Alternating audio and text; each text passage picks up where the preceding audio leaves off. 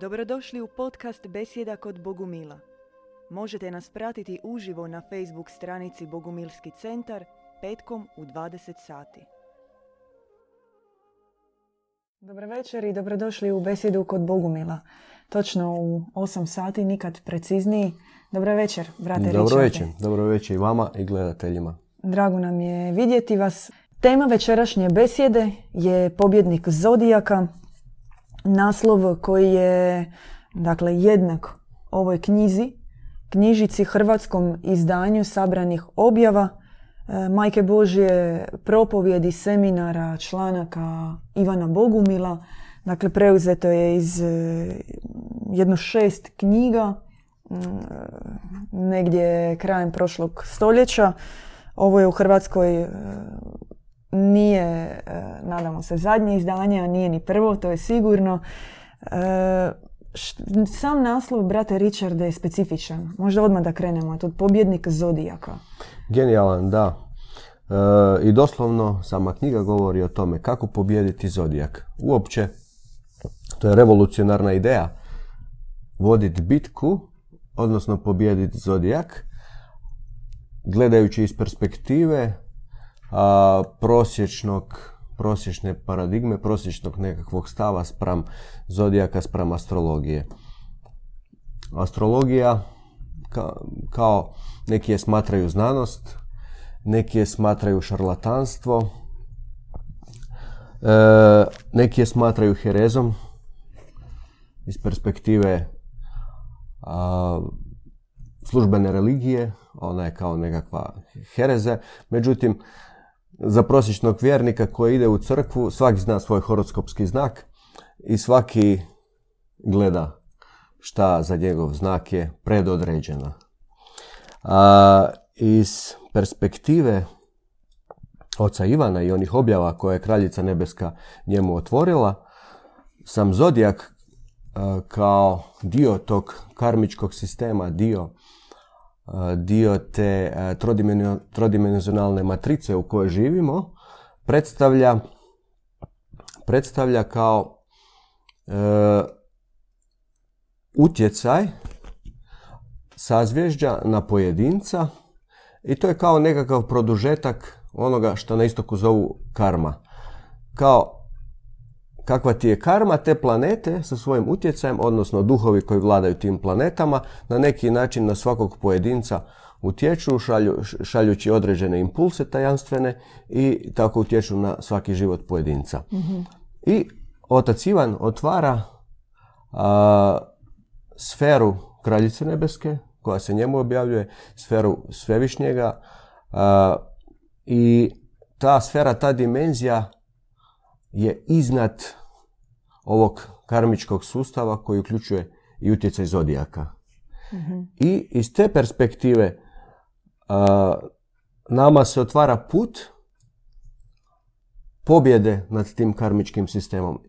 Znači, da bismo dosegnuli to nebo koje nam otac Ivan otvara, da bismo iskusili tu ljubav, vanzemaljsku ljubav, nezemaljsku ljubav, jednostavno mi moramo ući u bitku sa tom idejom predodređenosti. To nije samo ideja, to je na neki način i stvarno u onoj mjeri ukoliko mi tome dajemo pažnju, postaje još i stvarnije.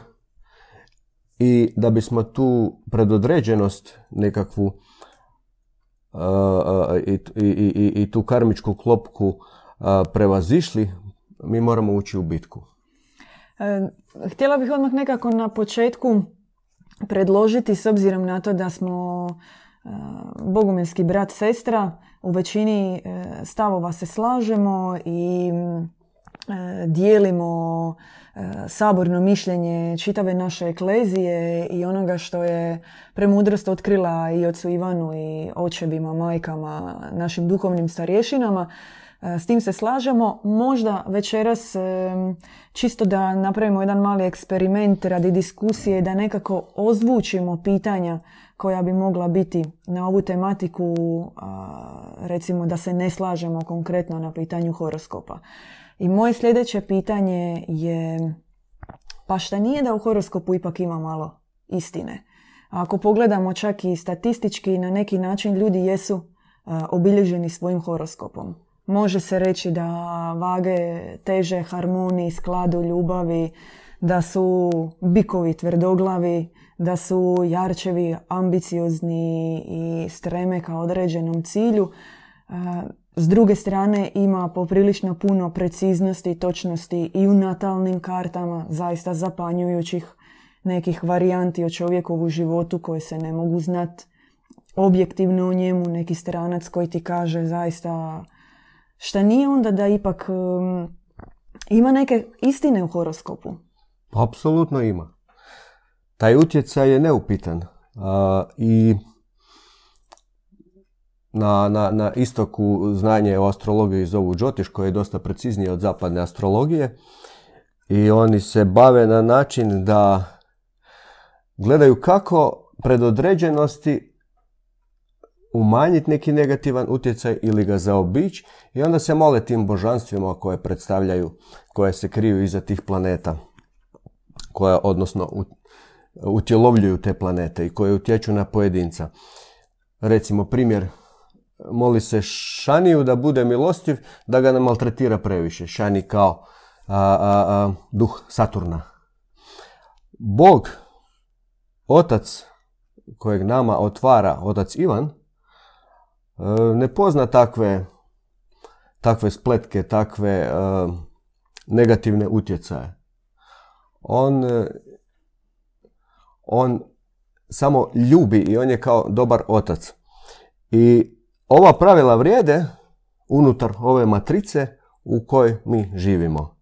I prema našem učenju, vjerojatno ste se susreli s time već više puta gledajući naše YouTube videe, a, mi smatramo, i tako nam je otkriveno, zemlju kao okupacijskom zonom. Barem to vrijedi za, za ovo, ovu epohu u kojoj sada živimo. I gledajući na taj način, sam, sam taj utjecaj horoskopa podržava tu okupacijsku zonu, podržava čovjeka držati u iluziji. I da, to vrijedi, ta, e, ta astrologija funkcionira, ali ona ni na koji način neće čovjeka izvesti iz ove klopke koju mi zovemo hologramska matrica ili zemlja u okupacijskoj zoni, kako god to nazvali, neće ga izvesti iz tog ropstva, nećemo otvoriti nebeske visine. E, htjela bih podijeliti jedan citat iz knjige Pobjednik Zodijaka koji kaže Kozmos e, kao astralna sfera je središte iskrivljenih ogledala koja se prikazuju kao istinita. Velika crkva ljubavi je također ogledalo, besprijekorno ogledalo kraljevstva Božijeg na zemlji. U kozmosu su posebna, iskrivljena ogledala i njih se želi prikazati autentičnima. Pogled u takvo ogledalo izaziva poremećaj uma. Pogledaš li u njega poludjećeš. Pored ogledala stoji zli i govori to je tvoja istinska slika. Moje pitanje je sljedeće onda što bi se reklo ko je ovdje lud? Kako, kako razlikovati, kako znati što je istinsko, a što nije? E, u kojoj sam ja onda od tih dviju formula? Koja je moja istinska slika koju ja vidim. Po, po ovome što je ovdje napisano, to bi značilo da je od e, ovih nekoliko milijardi koji žive na zemlji, zapravo što, 90, niti 99%, zapravo pojedinci su oni koji vide istinsku sliku. Da, i, i općenito tu, tu vredi zakon one Gaussove krivulje pojedinci su uopće oni koji traže istinu. Većina ljudi se zadovoljava onim šta život u ovoj matrici nudi i mi smatramo takve kao mladim dušama koji još nisu se dovoljno nauživali svega što ova matrica nudi.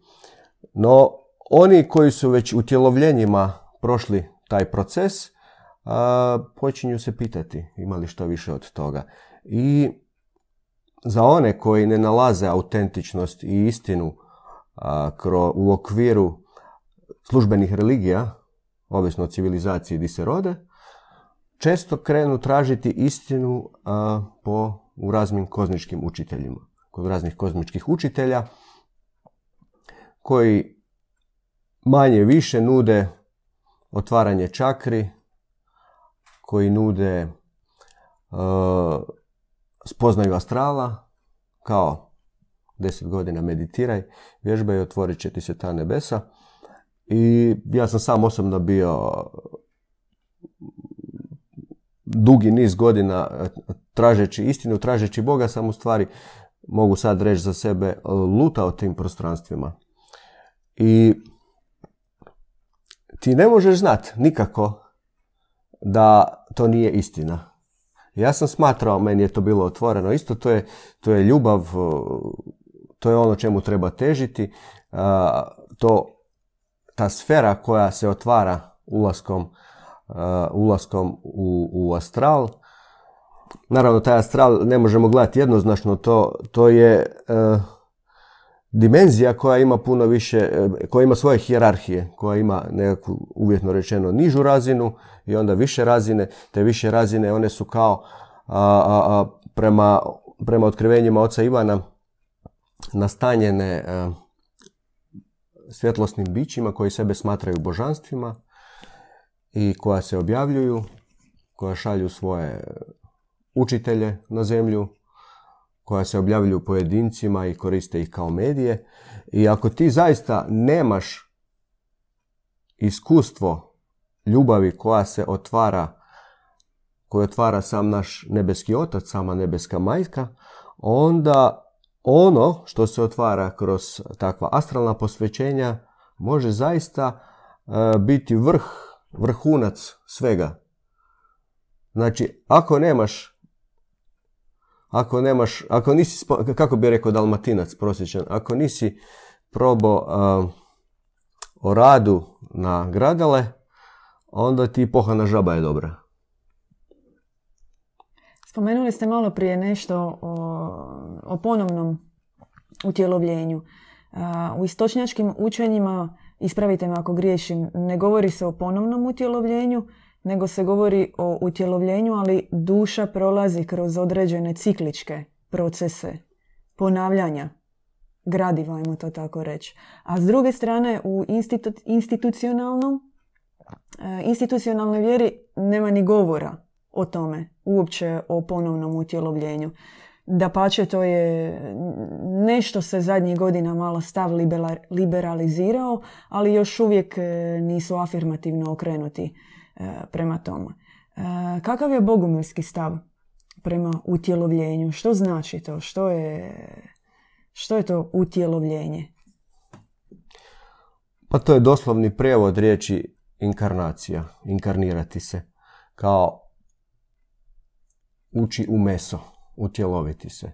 Znači duša uđe u ovo tijelo, koje mi smatramo vozilom, kao vozilom za ovu dimenziju trodimenzionalnu. Mi kao, kao ljudi u ovom iskustvu imamo i, i druga suptilna tijela koja su nevidljiva, a upravo u ovom astralu o kojem smo govorili malo prije, za, za, da bi mogao, da bi, da bi mogao uh, uh, gledati svjet, svjetlo pod navodnicima, iskrivljeno svjetlo uh, astrala, potrebna su ti astralna tijela.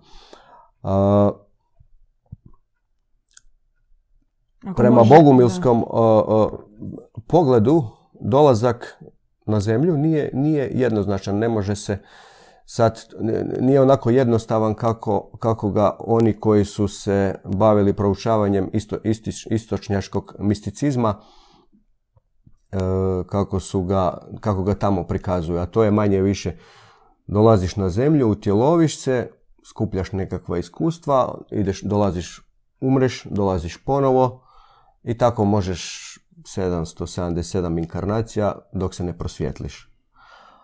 E, bogumilski pogled je malo drugačiji. On podrazumijeva dolazak na zemlju kao donijeti svjetlo. Barem govorimo o ovom razdoblju zadnjih desetak tisuća godina.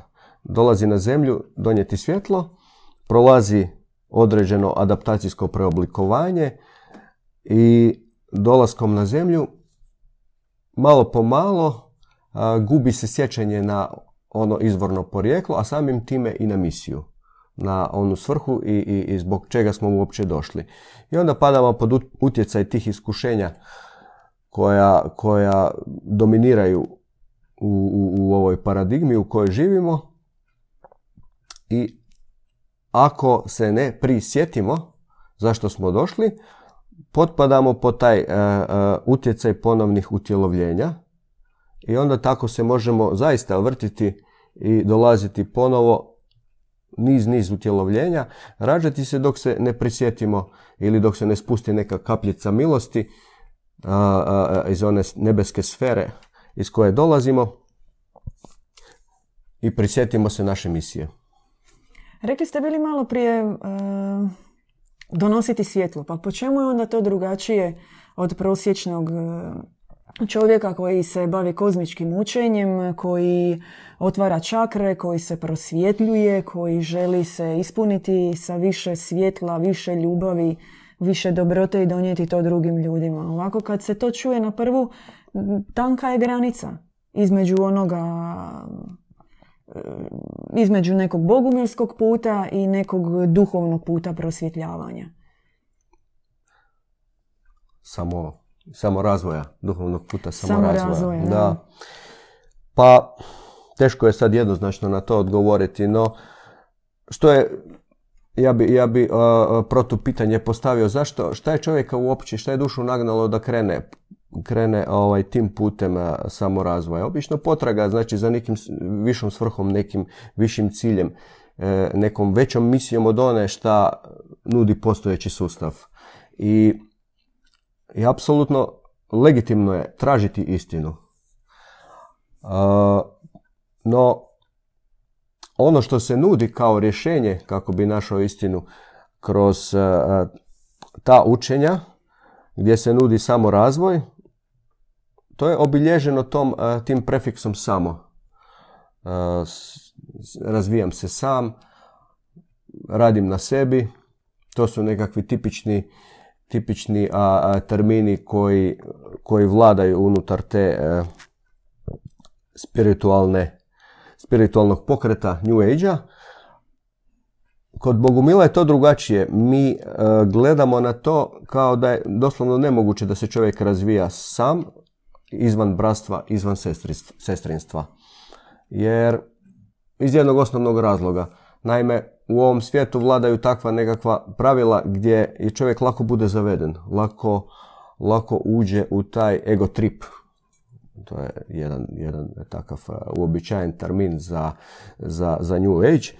I nema jasnu sliku o sebi. Dok unutar bratstva i sestrinstva uh, uh, uh, mi nekako na bogumilskom putu nekako sebe gledamo kroz oči brata, kroz oči sestre. I to nam daje nekakvu korekciju u smjeru u kojem idemo. Ima jedan zanimljiv citat, možda se možemo njime nadovezati na, na ovo o čemu ste govorili, to je direktno riječ e, boginje Djeve Majke, e, u kojem e, ona upozorava na nešto čega nedostaje u New Agerskim učenjima i kaže vjera u ponovno utjelovljenje rađa fanatike, rađa fanatike te dovodi do potpune propasti morala. Vjera u ponovno utjelovljenje udaljuje od odgovornosti za grijehe više nego bilo koja ateistička misao u trenutku pravedna suda. Znači, poprilično duboka izjava vjera u ponovno, sama vjera u ponovno utjelovljenje udaljuje od odgovornosti za grijehe. Točno, da. Ako može samo jedno pitanje prije nego što date mhm. neki komentar. zar nije onda ovo malo grehocentristički pogled? Po čemu je onda ovakva izjava drugačija od patite i odgovarajte za svoje grijehe, vi ste krivci i Krist je došao ovdje da vas sve otkupi? Promatrati visoku duhovnost van zakona paradoksa je nemoguće. I istina je jedno i drugo. I ovo je apsolutno istina. što kraljica otvara. Evo, možemo vidjeti na primjeru, na primjeru Indije, ja sam tamo putovao i iz prve ruke ovaj, mogu svjedočiti kud ih je odvela ta, odvelo ih je to u jednu pasivnost. Znači kao ima vremena, ima niz inkarnacija, ne treba se nigdje žuriti, ne treba pretjerivati, revno, revnovati u nekakvom radu na sebi. I doslovno slijepo vjerovanje u to bez nekakvog zaista dubokog uvida. Kao unaprijed vjeruješ jel ti je neko otvorio, a to nije tvoja spoznaja, u stvari na neki način, evo u njihovom primjeru je to vidljivo, a to je i nekako naše iskustvo, doslovno lobotomira duhovnu volju, duhovnu savjest u čovjeku. zanimljivo... Komentar. uh Možete li malo više reći o knjizi koju držite u rukama? Sadržaj, osnovne teze? uh brat Richard, možda vi želite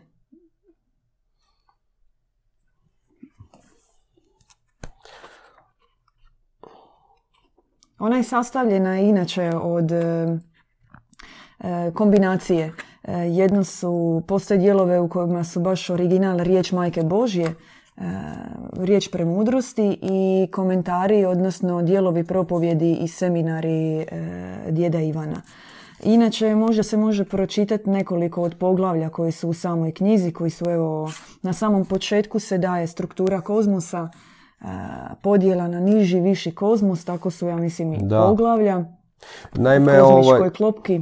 Mi pričamo manje više o, ovo o čemu govorimo, to je sadržano u toj knjizi, ali evo možemo nekoliko e, tema e, glavnih e, iz sadržaja izvući pa da dobijete sliku same strukture knjige. Ima jedno poglavlje koje govori, koje se zove kozmička klopka. Što je to kozmička klopka uopće? Što ona pretpostavlja? Ja bih prvo evo samo možda naveo par naslova da odgovorimo na mhm. pitanje duhovi mrtvih planeta, uh, o kozmosu kao paloj sferi, uh, tema psihički, o psihičkim magnetskim poljima, klop, o, o ideji karme kao klopci, o Indiji, o složenosti kozmosa. No tu je uh, pregršt zanimljivih tema o samom, o samom Bogu i kozmosu, o planovima zlotvora, o nekakvoj, e, e, e, nekakvom trendu mutacije spolova i u, na koji način se to uklapa u agendu porobljavanja čovjeka. Zaista, knjiga je bogata. O projektu transhumanizma isto Apsolutno, ima jedan dio, vrlo značajan. Htjela sam samo povezati, Krist je rekao blago siromašnima duhom. A siromaštvo duha nije nešto što je aktualno u e, New Agerskom učenju. Da pače, govori se suprotno. E, usavršavati se, obogaćivati se, duhovno rasti, ispunjavati se, postati energija, e, postati provodnik e, energije, ekstremne količine ljubavi. kako, koja od tih izjava onda nudi čovjeku ono što je potrebno na putu njegove preoblike i promjene. Pa tu se otvara pitanje šta je točno Krist mislio pod time kad je rekao blago siromašnima duhom jer je njihovo kraljevstvo nebesko. Tu možemo isto ovaj, otvoriti kao, kao, kao temu i, i ići uspoređivati to. No nekako kako je nama otvoreno to se odnosi na našu vezanost na naša postignuća, na naše nekakve duhovne i kvazi duhovne spoznaje i općenito na bilo kakve spoznaje tipa životna mudrost. I vezujući se za to, poistovjećujući se s time, mi u stvari kao natovarimo neku prtljagu na sebe i ne možemo ići tamo, ne možemo ući kroz ta vrata koja nam otvara Krist. Zašto? Pa zato što on sam kaže moramo postati poput djece da bismo prošli ta vrata. A s druge strane, kozmička učenja i, i, ta New Age učenja takozvana, ona nekako formiraju čovjeka s vremenom uh, u mudraca, kao u, u, u onoga mislim, nema ništa loše biti mudar, da se razumijemo, ali ta poistovjećenost, e, ja sam mudrac, tu se, tu se krije takva klopka koja je jako prisutna u, u, u, u, u New sferama, kako se, kako se to kaže, spiritualni ego ima taj termin tamo a, u, tim krugovima. I on je jako, jako uh, suptilan. I ne možeš ga, teško ga je prepoznati uopće. Treba i, i da bismo zaista ušli u to kraljestvo nebesko koje otvara Krist, mi moramo biti potpuno i od toga odvojeni, odljepljeni, poput, poput male djece koje, koje se obraćaju mami i tati. Ima jedan citat iz knjige. još imam jedno pitanje. uh Dolaze li svi ljudi sa misijom donijeti svjetlo?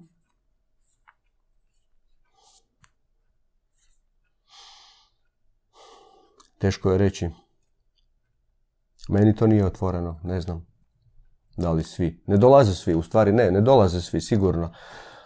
prema otkrovenjima oca Ivana, opet, opet bi uzeo onu, onu, onu matematičku Gaussovu krivulju kao, kao nekakvu, nekakav prikaz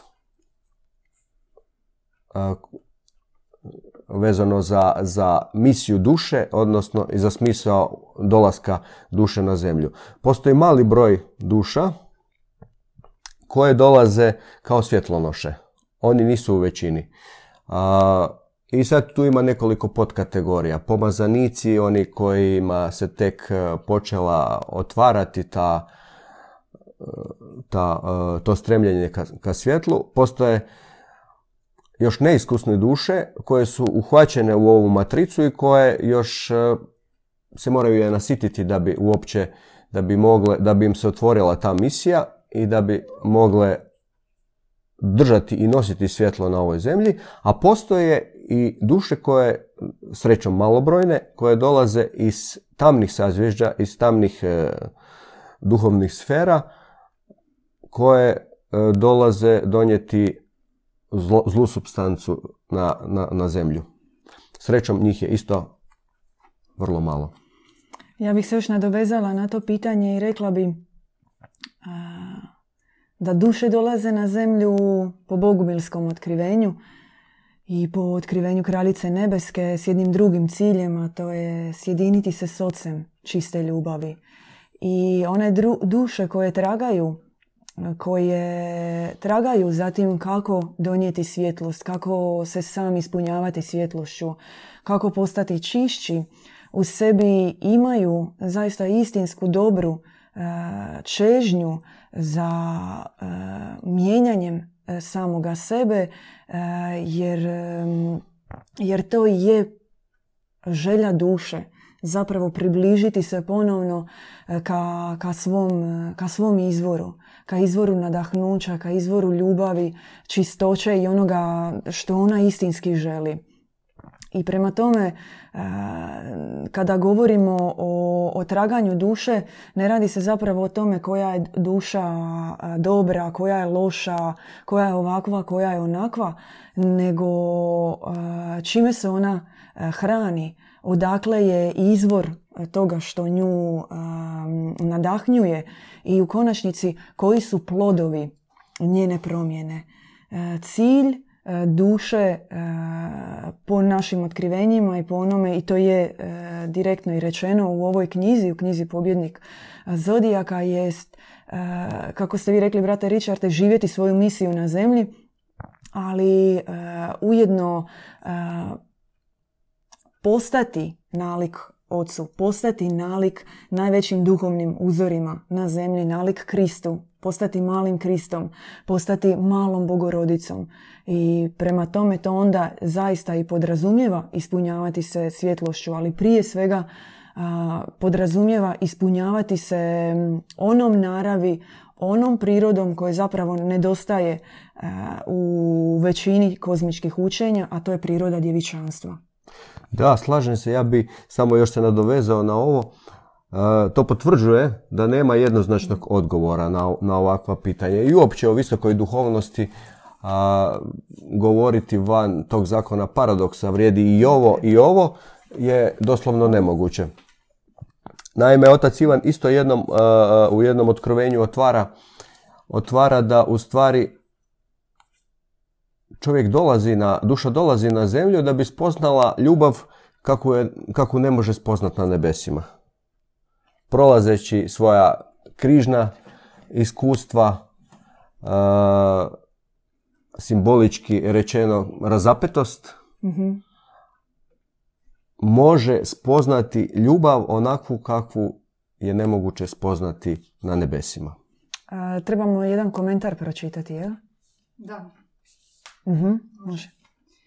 Kao zanima me što znate o duhovnoj kozmologiji, odnosno o strukturi sedam duhovnih nebesa, kao i podstruktor tih sedam nebesa kroz pojmove nebesa i nebesa nad nebesima, što korespondira sa pojmovima svetinja i svetinja nad svetinjama, na osnovu čega je i strukturiran Jeruzalemski hram sa dvije prostorije.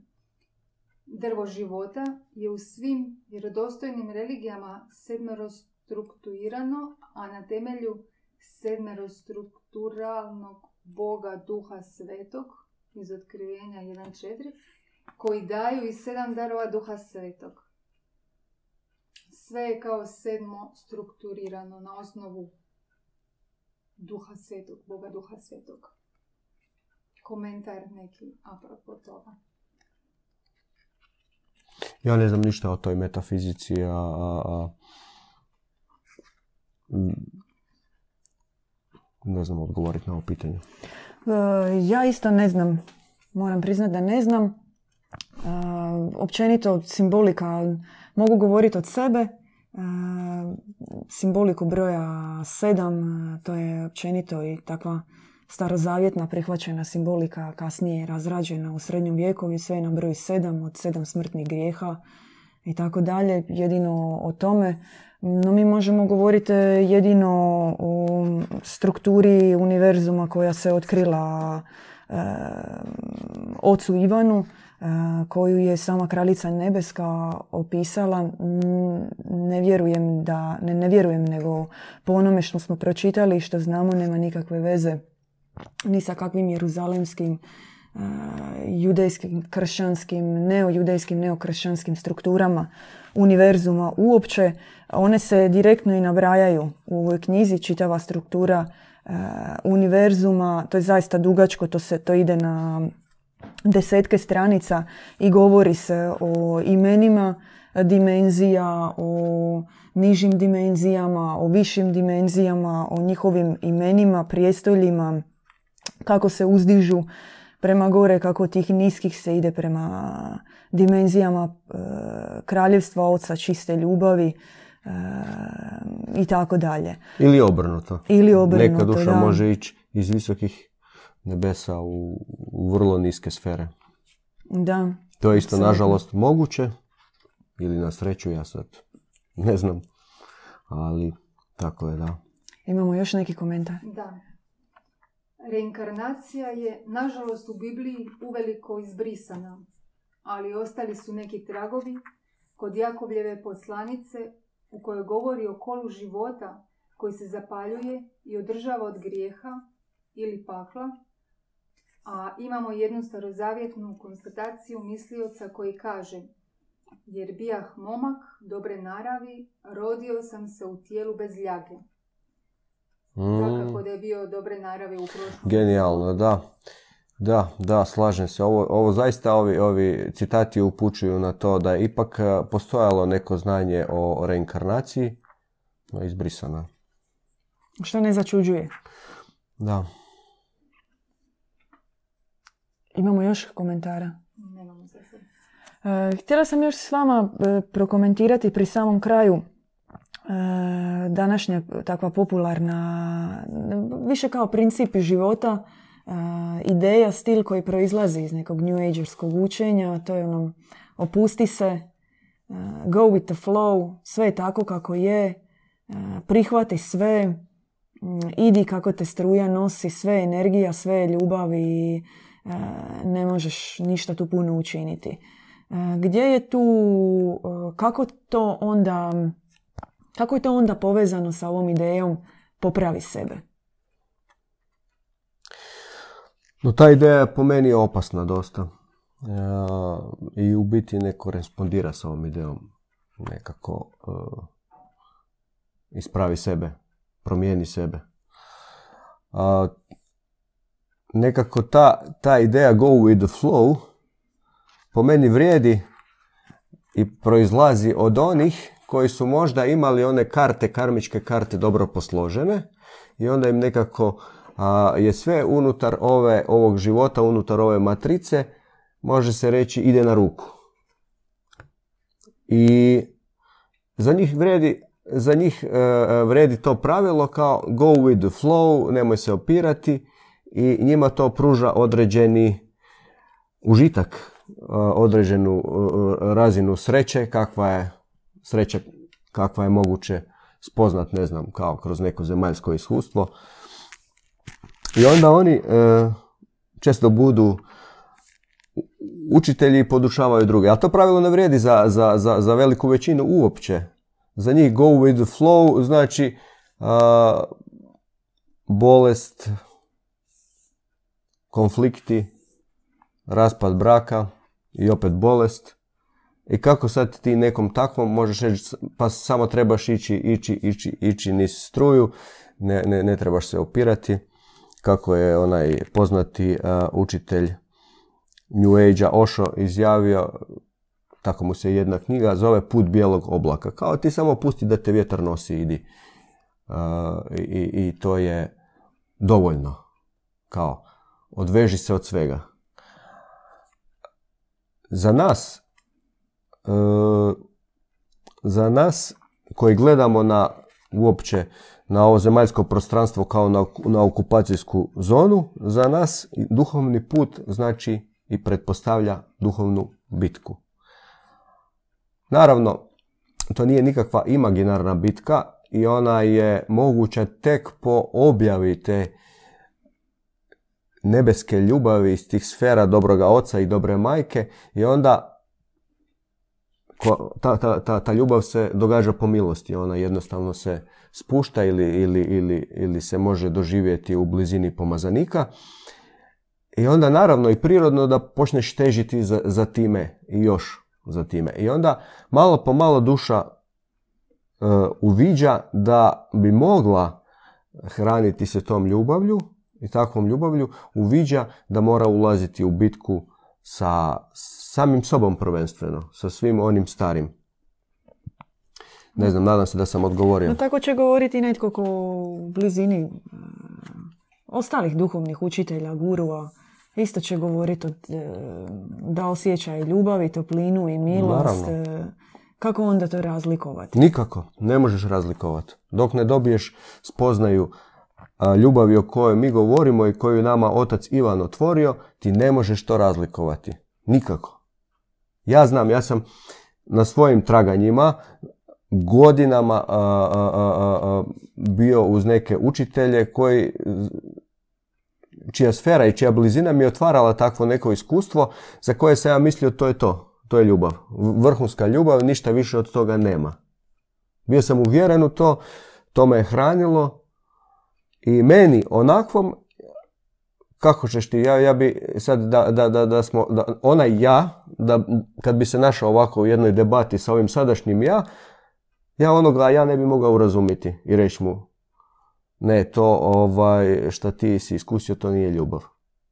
Kako nije? Šta ti meni pričaš? Sve do objave o ljubavi koju nam otvara dobra majka, sad u ovom našem, u ovom našem vrijeme nekako se više otvara taj majčinski aspekt kroz kraljicu nebesku.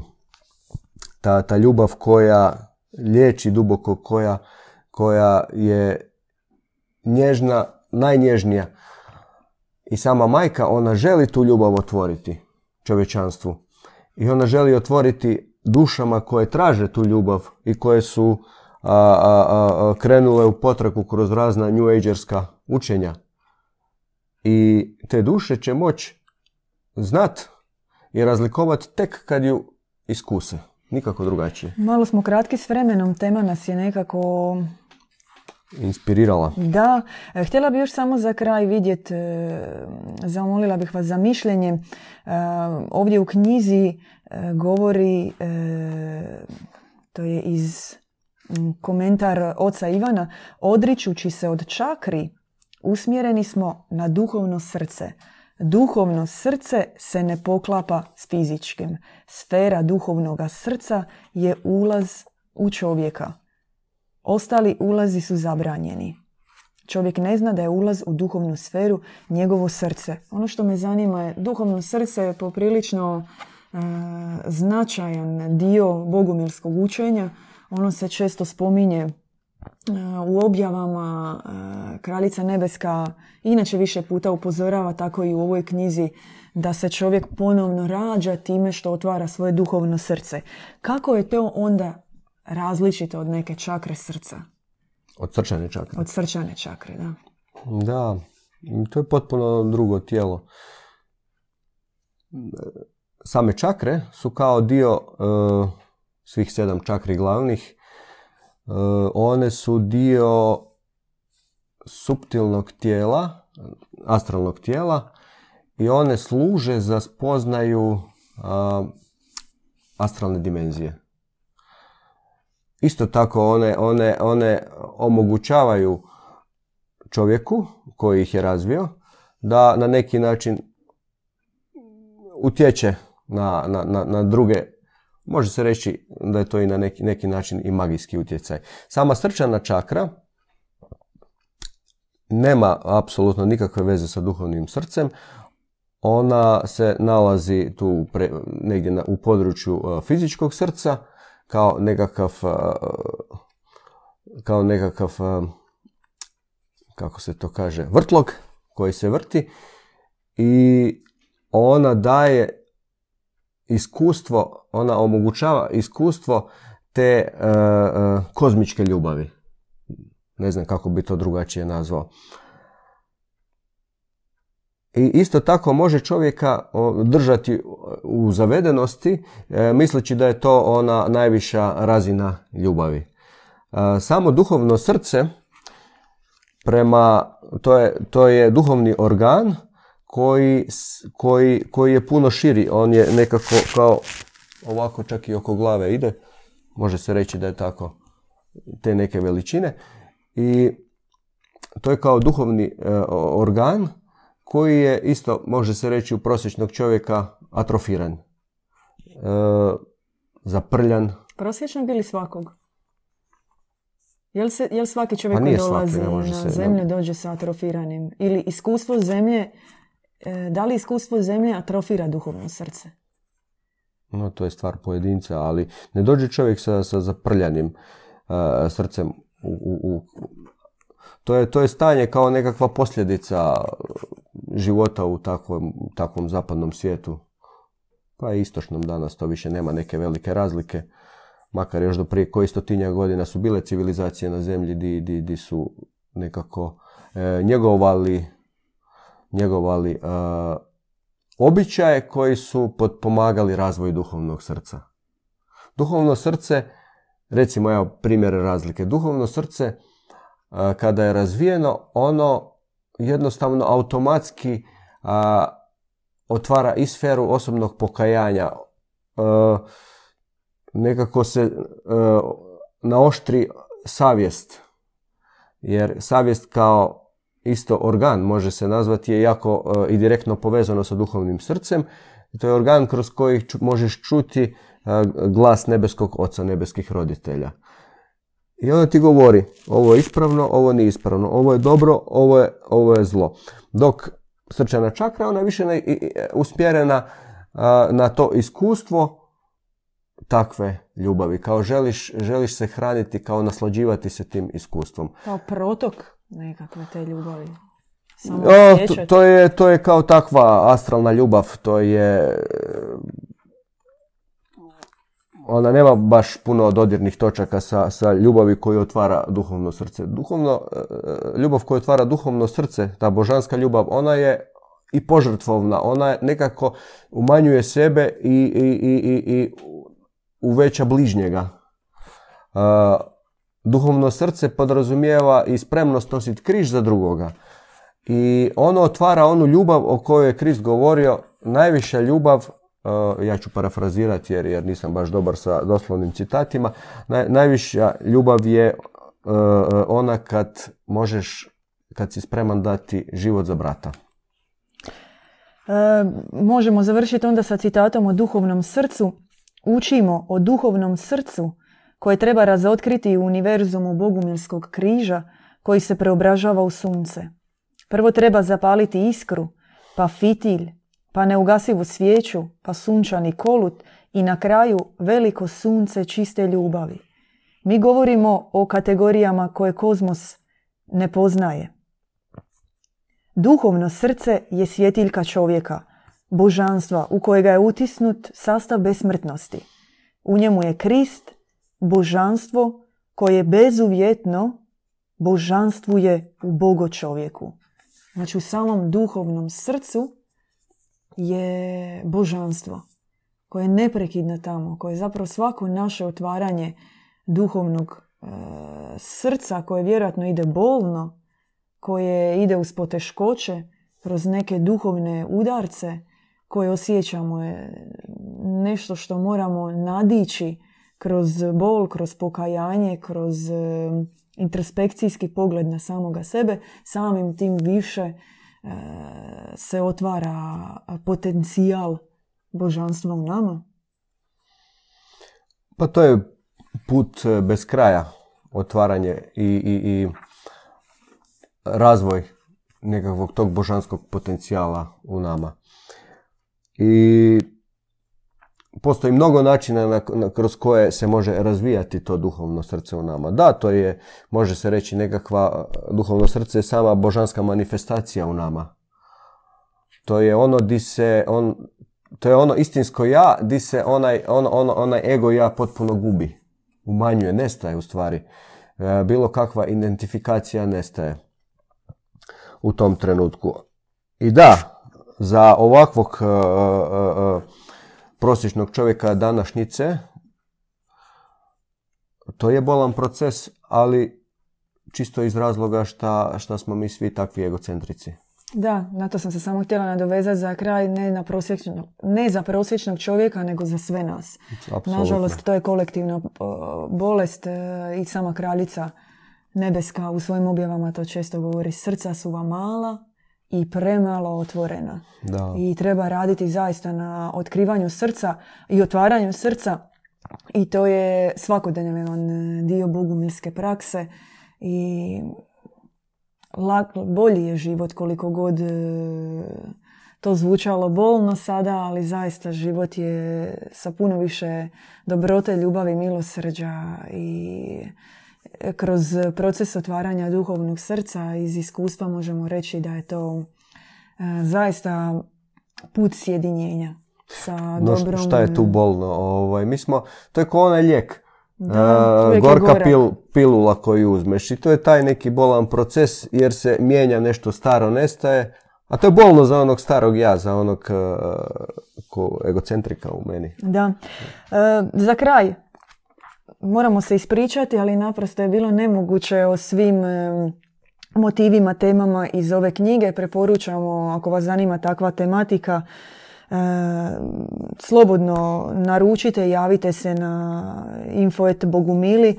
Ima zaista puno, puno poglavlja, nekih 110 stranica podijeljenih u mala poglavlja. Svako poglavlje je jedan, jedna zasebna definicija, jedan zaseban pogled i evo preporučamo za sve ono u čemu smo mi ostali nedorečeni i nismo se dovoljno jasno e, izrazili, zaista sve je u ovoj knjižici.